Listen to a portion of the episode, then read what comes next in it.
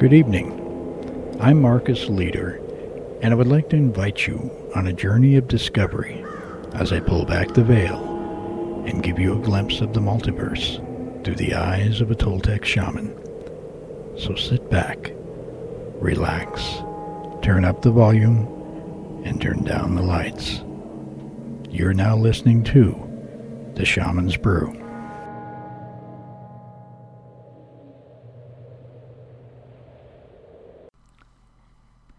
Hello and welcome to this week's show.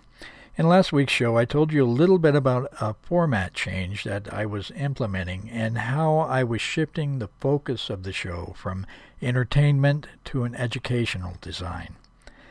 I will still have occasional stories, and I will also have special shows about off topic items such as paranormal phenomenon, just to demonstrate to you that all these topics are connected and relative to each other.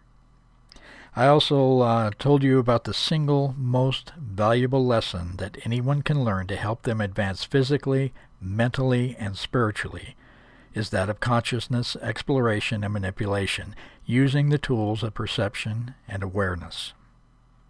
These are the most powerful tools a shaman can wield. They are the very keys of the kingdom that will open the doorways and portals to realms and forces beyond your imaginations. This is a very personal journey and involves no one but yourself. There will be no pop quizzes, no tests, and no final grades because no one has a right to judge or measure the quality or quantity of your being but you. At the end of a life cycle in the physical realm, you will reflect and analyze your actions and accomplishments on levels of association that you cannot even conceive with the limited perceptions of an incarnated being. You will do this with the intent of perfection, and you will not be judged not even by yourself. You will simply learn and evolve. This is why our relationship with any deity of your choice, be it from a traditional religion, uh, science, or none at all, is a very personal one and requires no outside assistance. Your conception of deity is part of you and will not judge you as a separate entity. You are your only judge. Now, I don't know about you, but this is getting a little bit too heavy for me, so, so let's get into the show and get this started. In my last show, I told you about the most influential person in my life, my friend and teacher, Dr. Carlos Castaneda. I was lucky enough to have one of the only recorded interviews with Carlos that I shared with you at that time. In tonight's show, I am going to introduce you to the second most influential person in my life, Robert Monroe of the Monroe Institute. I have for you a presentation that Bob did several years ago regarding his life and the technology he pioneered called HemiSync. This technology is going to be one of the most powerful teaching tools that I will be using with those who wish to become my students. Together, we will be working with the tools from the Monroe Institute as well as those that I acquired in my apprenticeship with uh, Carlos Castaneda. I am a private researcher for the Monroe Institute, and my field of research uh, specializes in the manipulation of the assemblage point of awareness using the tools of the HemiSync technology. Through this method of teaching, you will reach levels of adeptness that normally take shamans years to reach in only a matter of months. Before I share this presentation with you, I should point out that for liability reasons, I removed the stereo recording segment of the HemiSync demonstration that Bob offers, because HemiSync is so powerful that it could affect the awareness of those listening to the show while driving a car or some other form of uh, vehicle. So instead of asking you to pull over to the side of the road until the segment is complete, I simply turn the sample from stereo into mono, which will uh, still give you an idea what HemiSync is like without shifting your awareness you will have a chance to hear the stereo version in the near future. So, with that, I would now like to introduce you to one of the most remarkable persons in the scientific history of the pursuit of consciousness, Robert Monroe. The old story has it that as we go through life, we really don't change. We just become more of the same. You look around you as the years go by, and it seems a very valid premise. People don't change. As a matter of fact, most of us resist change very strongly. Yet change is a sure thing. The only variable is rate. Slow we read as evolution, and fast as revolution. All of this is one way to introduce the change that occurred in my life some 30 years ago. It definitely was not more of the same. It was something I didn't worry about for a very simple reason. I didn't know it existed. There is still some discussion as to whether it was accidental or evolutionary in my case. Certainly it was revolutionary for me. Now, after many years of living with the change and exploring it, the very least I can be sure of is it didn't harm me. The most I can say is I don't know of any other facet of human existence that can produce such a broad scope of knowledge and experience. Yet it remains relatively ignored in our present cultural context. What is it? I'm sure you already know. We call it the out-of-body state.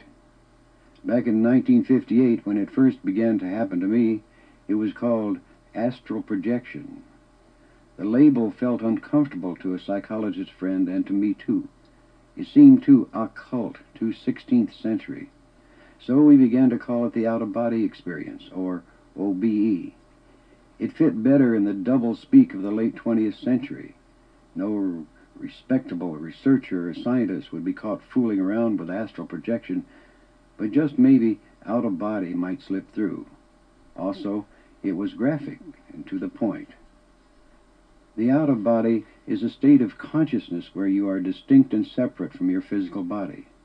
This separateness can be two inches or 2,000 miles or more. You can think, act, and perceive in this state much as you do physically, with several important exceptions. With a little practice, your five senses can be replicated while in the OB. Replication is the right description because you're not using sensory mechanisms and organs as you do physically. What you're actually using is instead something no one that I know of has taken the trouble to find out.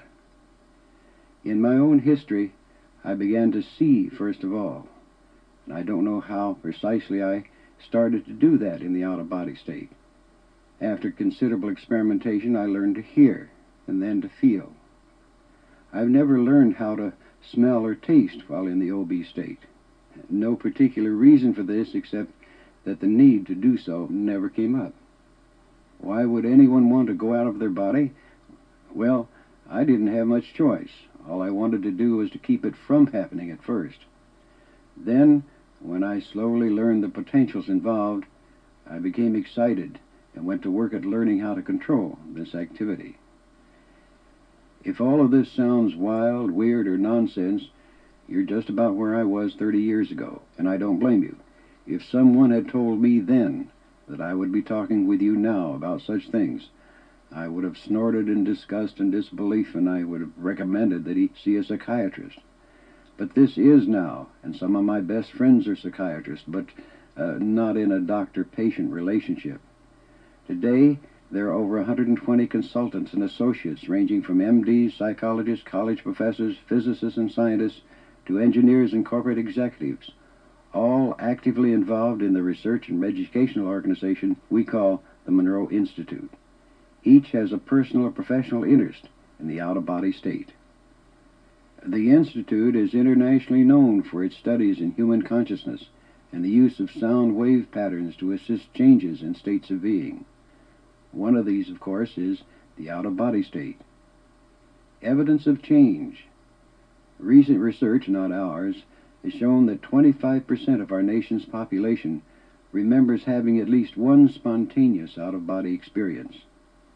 If you think about it, perhaps you'll find you're part of that 25%. The very fact that you're listening now indicates a, at least a casual interest or uh, perhaps a search for answers. Many such out of bodies have been attached to the sleep state and dismissed as simply dreams, except that they didn't fit the hazy quality of dreams. They were much too vivid and real to be so classified. Other spontaneous OBs have occurred under anesthesia during surgery, where the patient found himself some six or eight feet above the operating table and later reported what he saw and heard from this vantage point, which would have been a physical impossibility. These are happening every day. They're unreported for the most part. Others occur during moments of unconsciousness caused by an accident or something like that.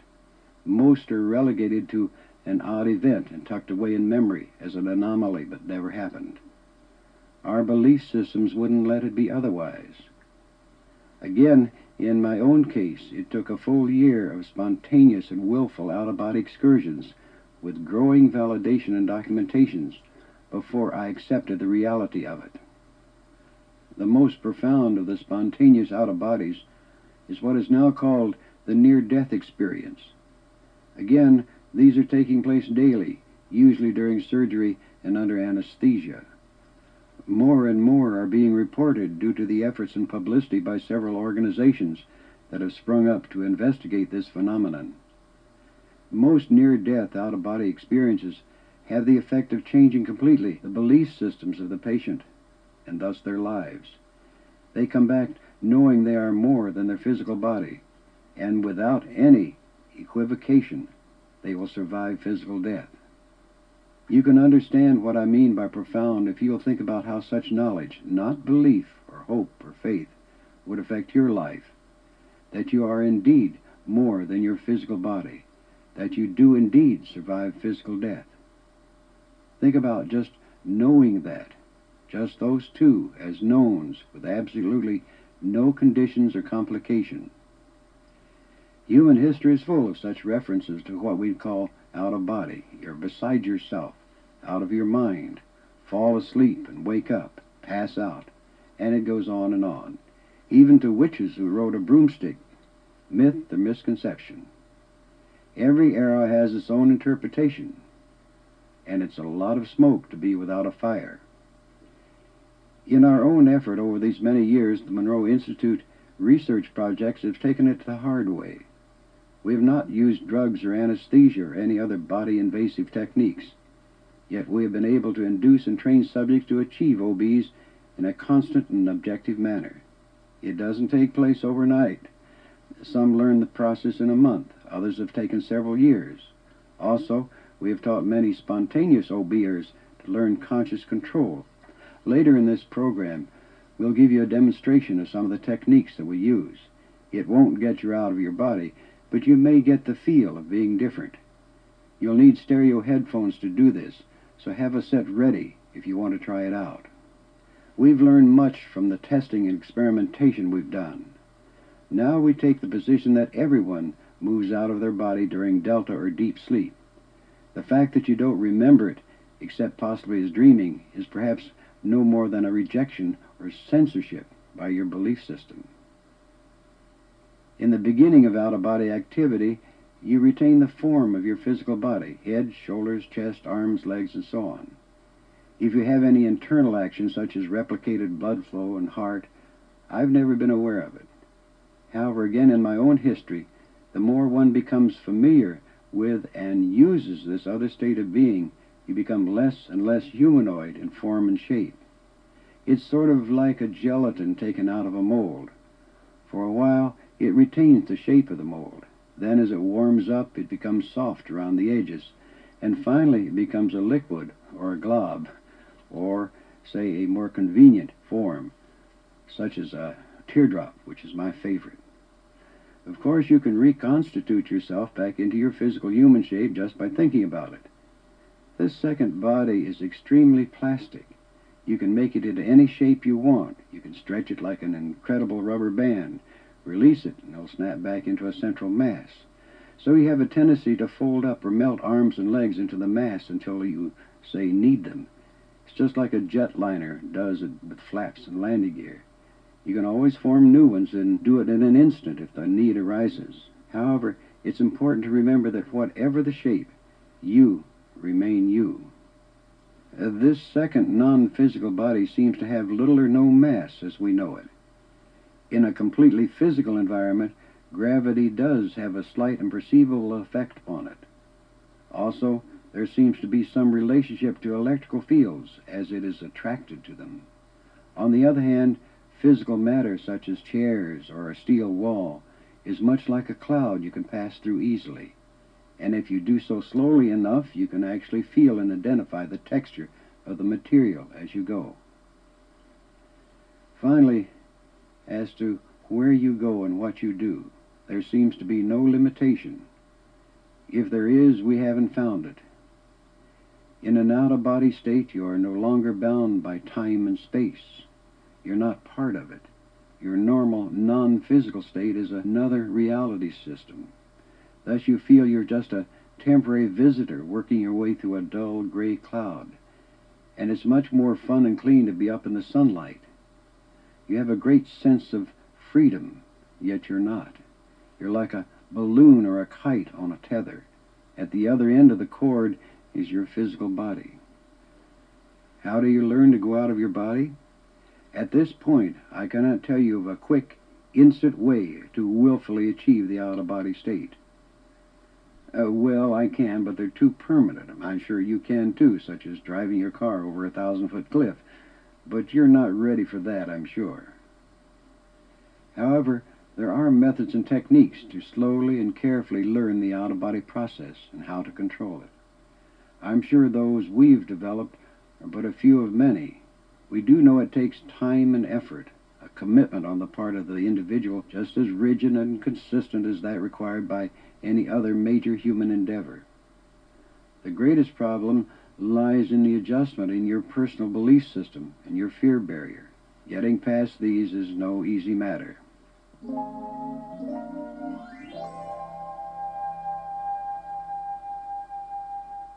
Perhaps it will help if I get a little bit more personal. Perhaps you can understand a little better. Back in 1958, without any seeming cause, I began to float out of my physical body. It was not during sleep, so I couldn't label it as simply a dream. I had full conscious awareness of what was happening, which of course only made it worse. That meant to me some form of severe hallucination caused by something dangerous, a brain tumor or a stroke, or some mental illness. At the time, I was in reasonably good health, had no major problems or stress, just an ordinary guy doing ordinary things. I owned several radio stations, had offices on Madison Avenue in New York, home in Westchester County, and not the least, a wife and two small children. I was taking no medication, used no drugs, and drank very little alcohol. I was not particularly involved in any religious activity, nor was I a deep student of philosophies and Eastern disciplines. The point of all this is to show how completely unprepared I was for such a radical change. Perhaps the best way to convey what is meant by the out-of-body experience is to describe that first time it happened to me. For some weeks I had encountered a strange sense of vibration, which I felt when I lay down for a nap or for a night's sleep. It didn't take place every time, but often enough to give me concern. When I felt the vibration begin, my body became paralyzed and I couldn't move, and it took tremendous effort to sit up, and when I did, the vibrations faded away. I went to my doctor about it, and after an examination, he couldn't find any reason for it, and he sent me home with some pills to help me relax more.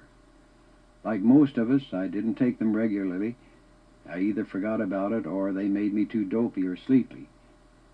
Finally, I stopped fighting the sensation, saying to myself, if it's going to kill me, let it happen. Let's get it over with. So the next time when I lay down and the vibration surged into me, I just lay there and waited for something to happen. It was an anticlimax when nothing did. The sensation simply faded away after about five minutes. After that, I simply waited for the vibrations to get through their cycle, and then I would go to sleep. I stopped worrying about it. They were like hiccups. You don't concentrate on them and they go away.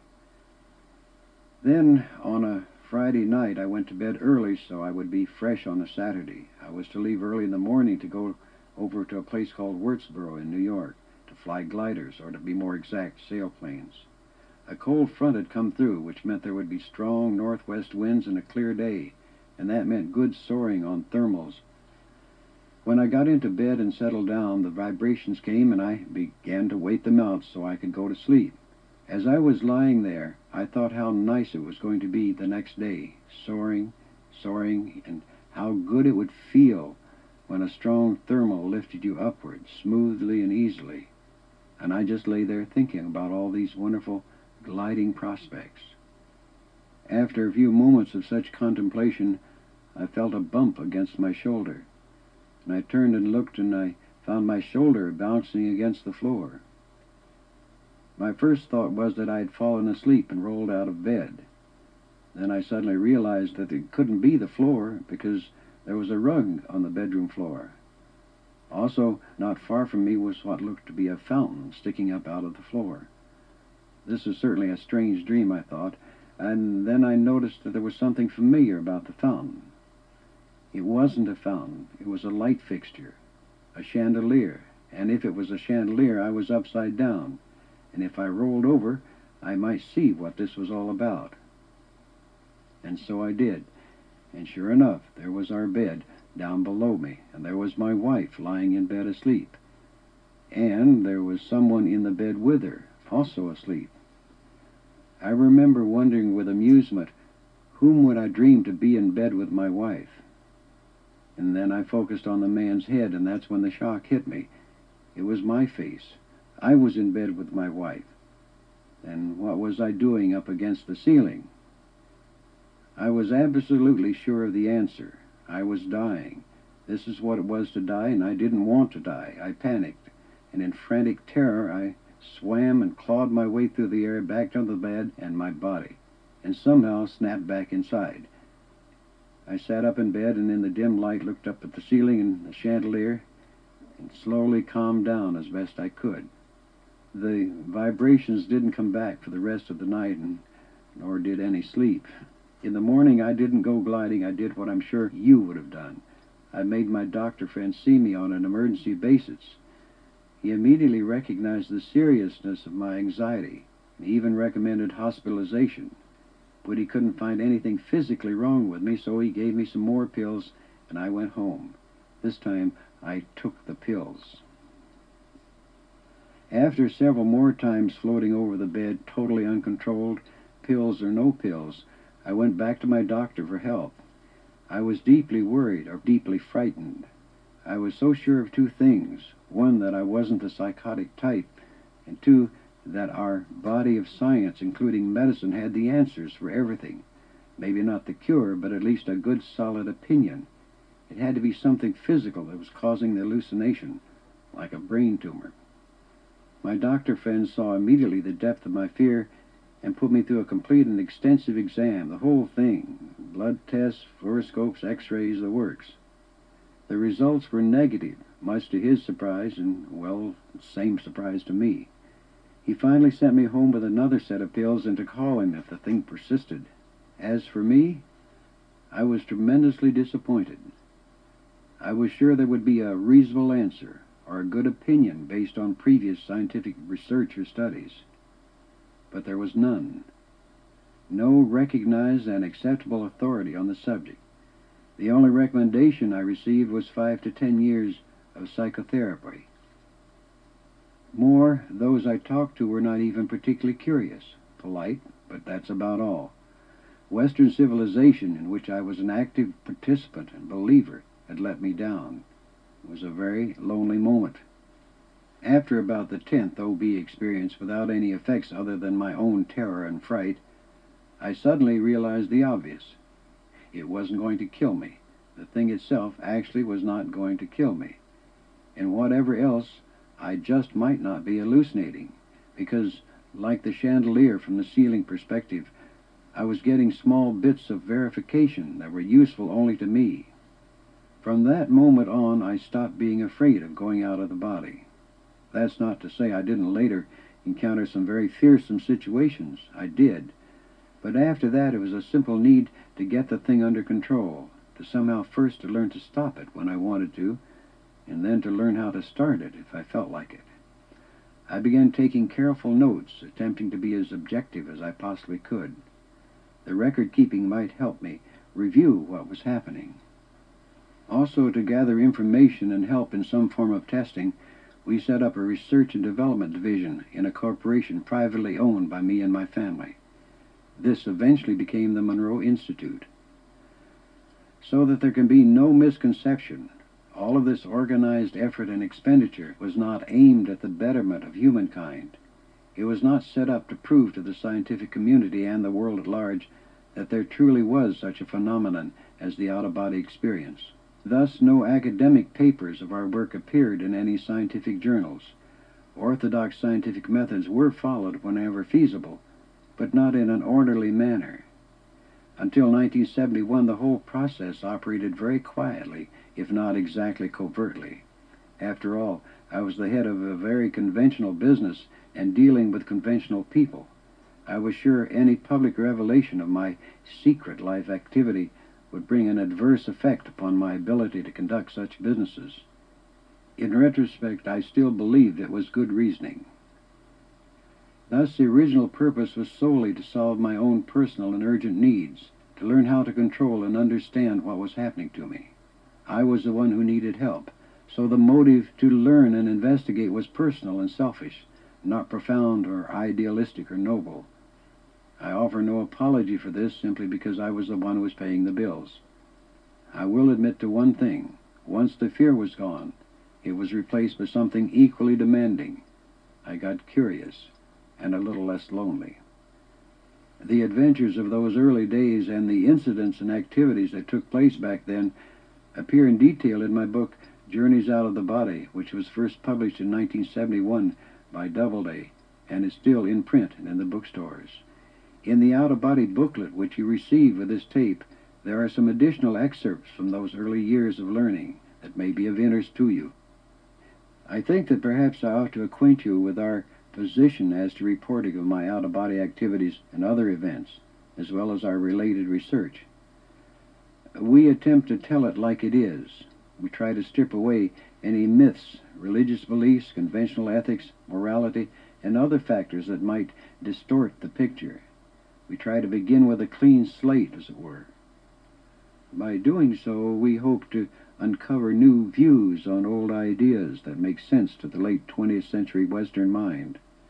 Above all, we don't place value judgments on any event or information. So far, it seems to work, sometimes not easily because physical imprints die hard. An early item of interest might be one of the first major evidential trips I made and a peculiar part that almost went unnoticed. A psychologist friend, Foster Bradshaw, who lived several miles away, began to work with us as a consultant, and we had a standing agreement that whenever I felt like it, I should try to reach him during an out-of-body state. One weekend, I called to find Brad sick in bed with a cold, and after hanging up the phone, I decided it would be an ideal time to try it. I knew where he was, and I knew the direction of his house, so he should be an easy target. That afternoon, I finally was able to roll out of my body, then lift up through the roof of my one-room cabin office and head over the treetops to Brad's house. I finally got there, and I went through the wall into his bedroom, and to my surprise, he wasn't in bed, and nor was he in the bathroom. I went back outside, out through the wall, to be sure I had the right room. When I went out behind the house, I saw his wife coming out the back door, followed by Brad, and then they headed for the garage. I tried to get his wife's attention without success, and then I turned to Brad and tried to get his attention, and after much gyrating in the air in front of him as he walked, he responded with, Well, I see you made it. Greatly satisfied and excited, I returned back to the body and wrote down what I had seen and heard and the real clock time.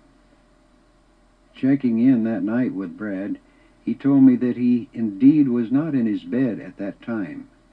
He had gotten bored and had decided to go with his wife to the post office. They were walking across the back lawn at exactly the time I had indicated. My description of their clothing matched perfectly, but Brad did not remember talking with me. The strange part of the event on my way to visit Brad in the out of body state, I suddenly felt I didn't have enough energy to make it and began to sag downward into the trees. At that moment, someone helped me. I felt a hand under each elbow lifting me up in the direction of Brad's house. When I got there, the hands released me and left. Who were these helpers? I still am not sure. Another incident comes to mind from back in the early days. Just as I was getting comfortable with a technique I had learned to induce the out-of-body state, an interesting lesson came about. I guess that's what you would call it. It was afternoon, and I lay down in the cot in my cabin office and started to use this separation process. I just was able to roll out of the physical when I felt someone grabbing me from behind, and I could feel this strange body plastered against my back, and a head poked over my shoulder and the lips and the head were next to my ear, and there was a loud and deep panting right in my ear. I could hear it very loudly. I immediately reacted. Some monster was trying to take over and get into my body. I turned and slipped back into the physical as fast as I could. I sat up and looked around. There was nothing unusual. Everything was the same, and no sign of the monster. I tried the technique a second time, and as soon as I started to move out of the body, there was the monster again, holding onto my back and panting in my ear. I quickly moved back into the physical and called it a day. The next morning, after three more attempts to get out of body by this method, and still finding the monster on my back, I got angry. Who is this character that thinks he can interfere in my life? So when I rolled out of my body again, and there it was, on my back, groaning, head over my shoulder, I reached back and tried to pull it off. My hand touched the face, and then the chin and the cheek, and they had whiskers. Whiskers, that meant a male, and I didn't like the idea of a male hanging on to me like that. I slipped back in the body and tried to figure out how to get rid of him. As I sat there, breathing heavily from the excitement, I happened to rub my hand across my physical chin. Then it all clicked into place. I heard myself panting and rubbed the whiskers on my chin.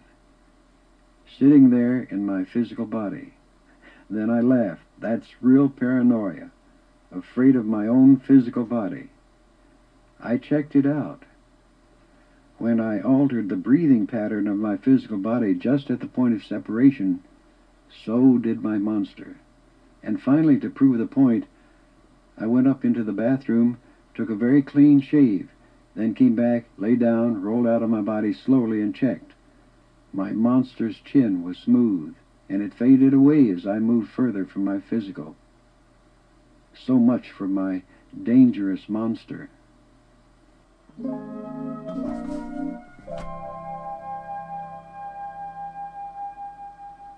In those early turbulent days, we finally moved to set up some kind of program that would develop conscious control of the out-of-body process.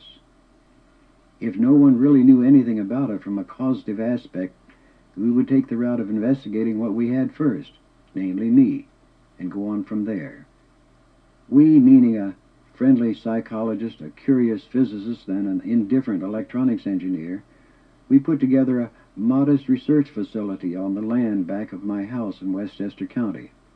There was some 30 acres in which to hide it, so the distant neighbors never knew it was there.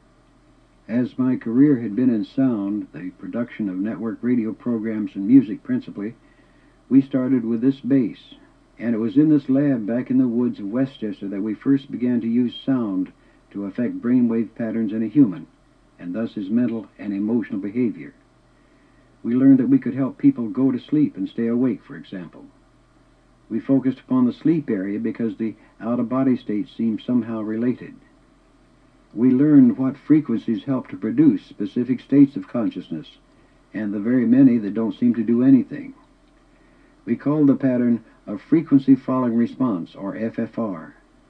And what we do today, both in education and research in our laboratory, is an evolving and sophisticated extrapolation of what began way back then. The fallout from our main effort brought such applications as a drugless means to go into and control sleep. keeping awake, intense focus of attention, accelerated learning of both mental and motor skills, self acquisition of various levels of individual consciousness, stress tension reduction, and pain control, to name a few. We call the process Hemi-Sync for hemispheric synchronization, which is a description of the coherent EEG brain pattern evoked by the method. So that you can get the feel of the process, we're going to run a short demonstration of Hemi-Sync sound. It will not get you out of your body or anything remotely near it, but it may give you a feel as to how the technique is applied. You will need stereo headphones to make it effective. If you have a set, put them on now if you haven't already. Here we go.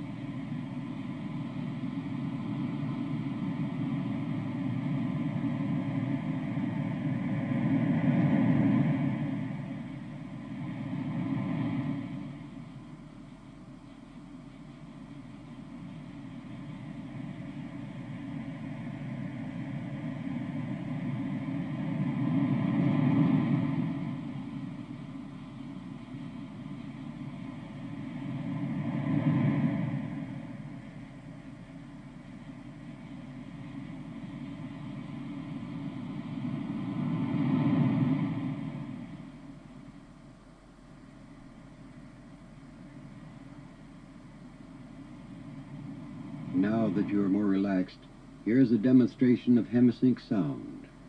First, we change the background sound from ocean surf to pink sound.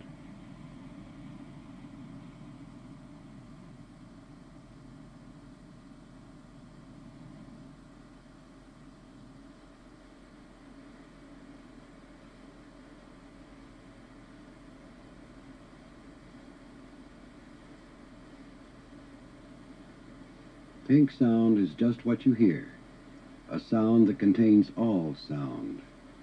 It is called pink to indicate that the sound volume in the higher and lower ranges has been adjusted to compensate for hearing losses in the typical human ear. We use this basic sound so that the mind has a source to create, so to speak, sounds of its own, whatever they may be.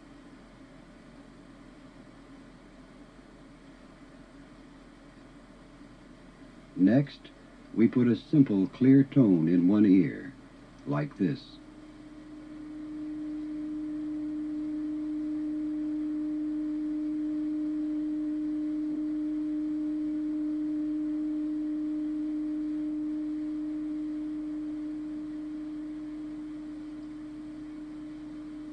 If we put the same tone in the other ear, the sound is equal, like this.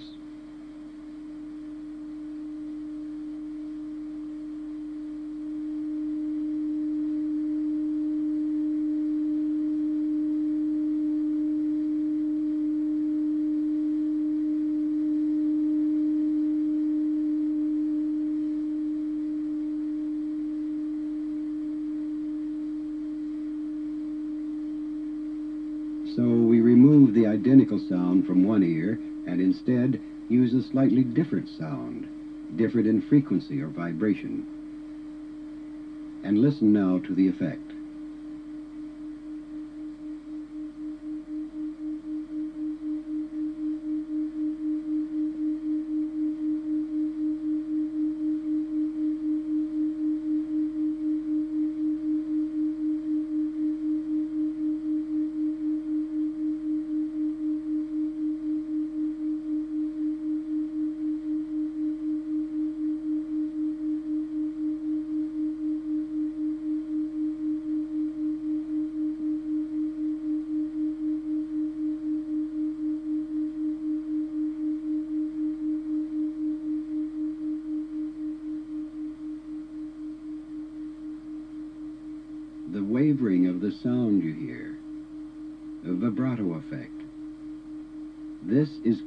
Created by you in your mind. It is not of itself on the tape. It is a pattern synthesized by the coordination of the right and left hemispheres of your brain.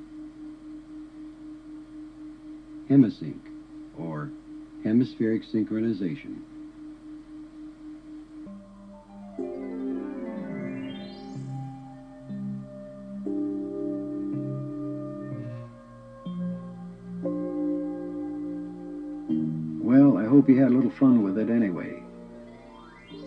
Definitely are more than your physical body.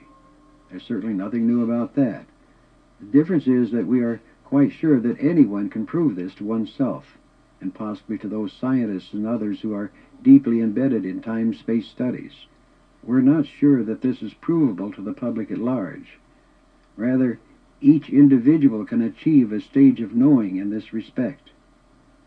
An out-of-body experience is the best means to do so, but there are other ways.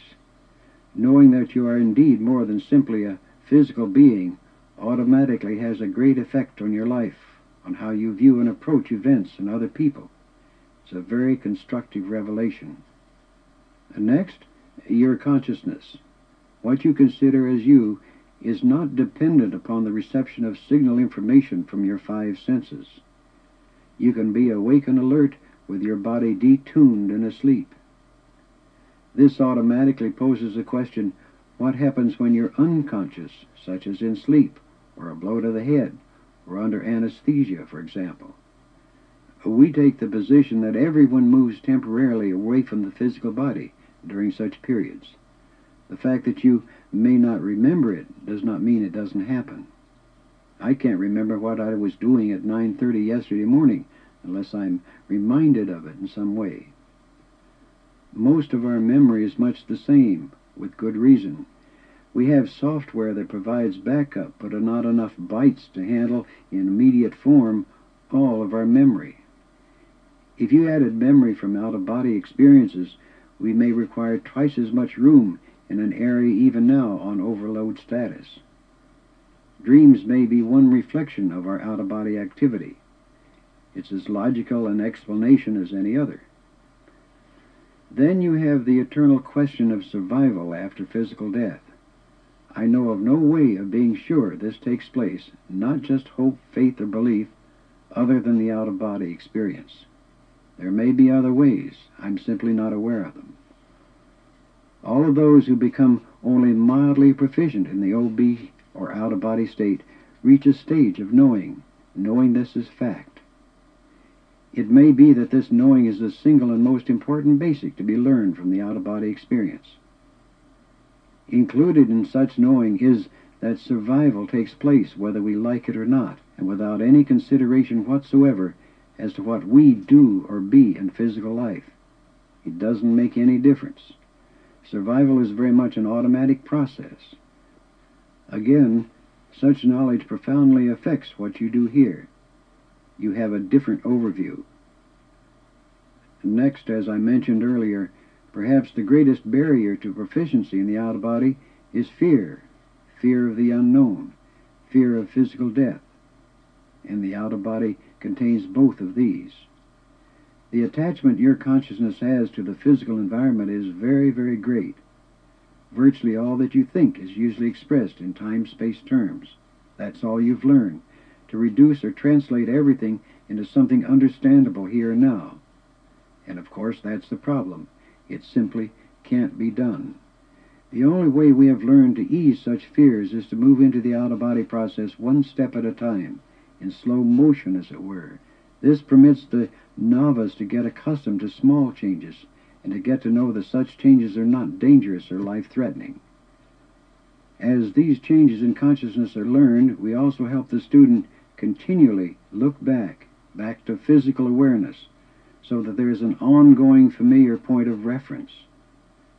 Slowly and surely the basic fears are thus released.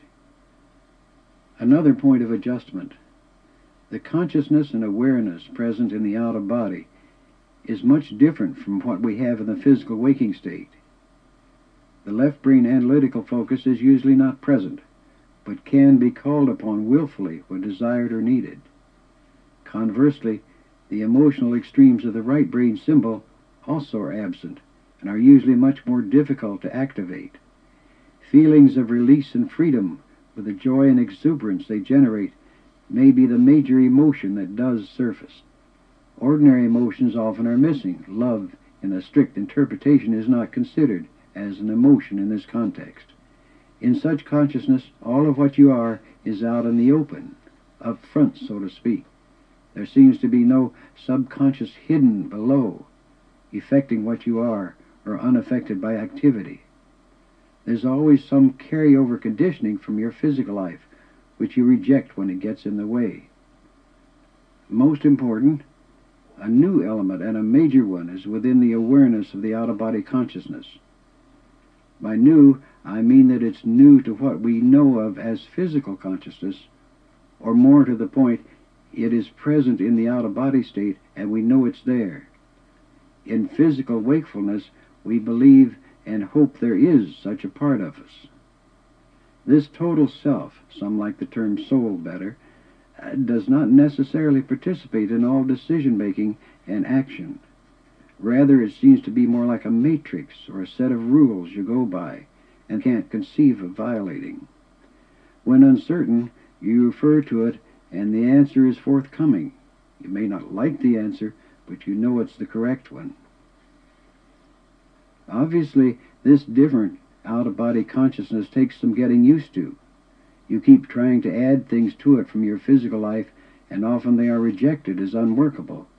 Other times, what you bring from the physical waking state is immediately modified and put into use. It has smarts you didn't even know existed. What's so important about the part of the out of body experience that we can understand? Well, for one thing, if you want to prove to yourself and no one else that you will survive physical death, then go into the out of body and seek out a friend, a member of your family, someone close to you who has died recently. You'll have to contact them relatively soon because most of them rapidly lose interest in the life they've just completed. Several such meetings will be enough. You'll have your proof, not for anyone else, but for you.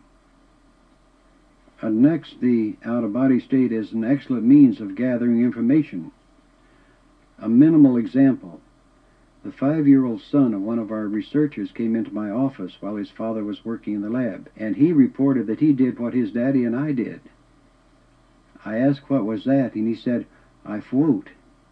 And I asked him what he did when he did float. And he said that when he was back in his room, he would lie down in the bed and float out the door, and float in front of the house and see if any one of his friends were there. If they were, he would float back to his body get in and go out and play. I thought that was pretty good for a five year old. Of course, he didn't think it was strange or unusual at all. One of the easiest information runs you can make is checking on the welfare of a loved one. It's also one of the most simple OB targets. If you're separated from your spouse or mate because of a business trip, for example, it's very comforting to go home and be with her and be sure she's all right much more comprehensive than a phone call. For example, when one of our daughters was away at college, I would occasionally drop in on a out-of-body trip, as it were, to see how she was getting along. I made the mistake of telling her because she told me that ever since, before she and her girlfriend roommate got ready for bed, she would say to the ceiling, Please, Daddy, I would like you to leave now. We have to get undressed of voyeurism is almost non-existent, if it exists at all, in the out-of-body state. There's much more exciting action than that. You can go directly to places and observe what is there in great detail and what activity is taking place. Some out-of-body people can read print, such as a book or a letter. I have difficulty doing this for some reason. My OB seeing is much too myopic. Some can perceive temperatures, heat or cold, but I've been able to do so only rarely. With some adjustment, perception of other forms of radiation can be achieved. Meanwhile, at your target site, you can hover over it, move around the area to observe it from various perspectives, close up or back some distance. You can perceive color if you train for it. The big problem, of course, is that you cannot pick up physical objects. Your hand goes right through them. But there's a plus, because you can feel the texture of the objects as your hand passes through them. It's all a matter of practice.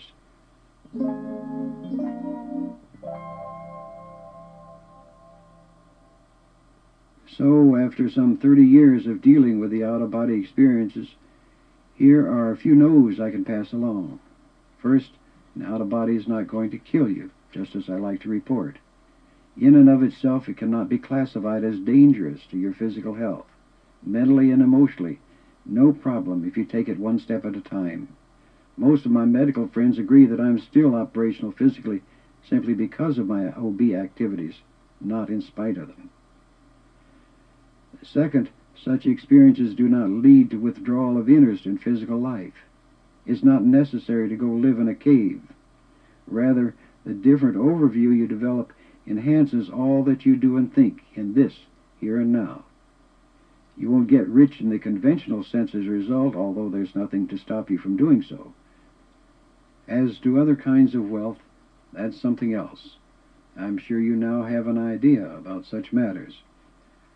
At the very, very least, I now know and understand myself.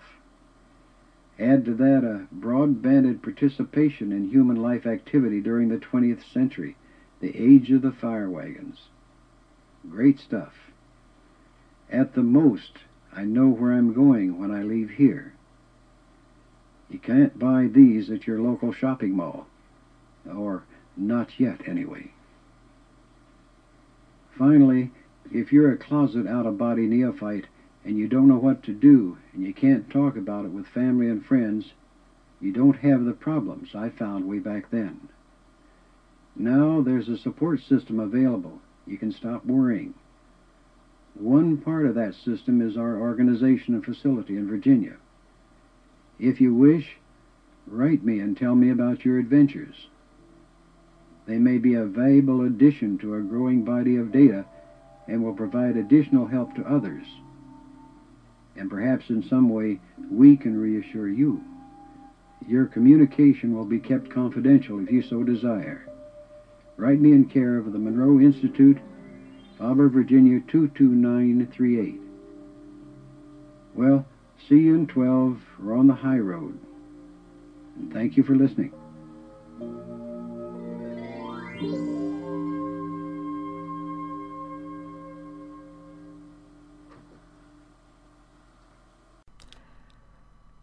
Robert left this world in 1995, but I know firsthand that he continues his research on the other side, on levels that we cannot comprehend with our physical world sciences.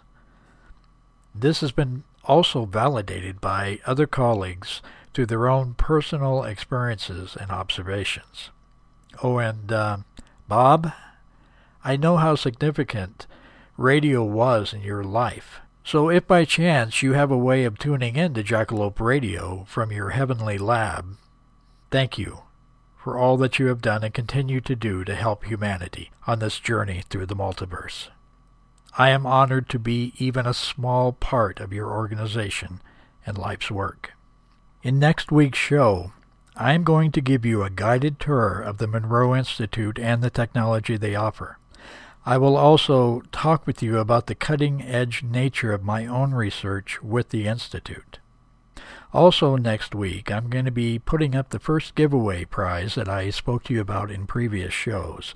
It'll be a 5,000 year old bog oak talisman that's been blessed and charged by the Archdruid of Ireland himself up on Tara Hill. This talisman is worth uh, retail approximately $200 and uh, it's yours for free if you happen to be the lucky one whose uh, email address is randomly drawn by a random program that I'm using. In order to be eligible for this product, you will need to send me your email address, so uh, be sure to email me. And uh, you can email me for any reason to say hi, to ask questions, uh, to say you like the show or you think it sucks. It's up to you.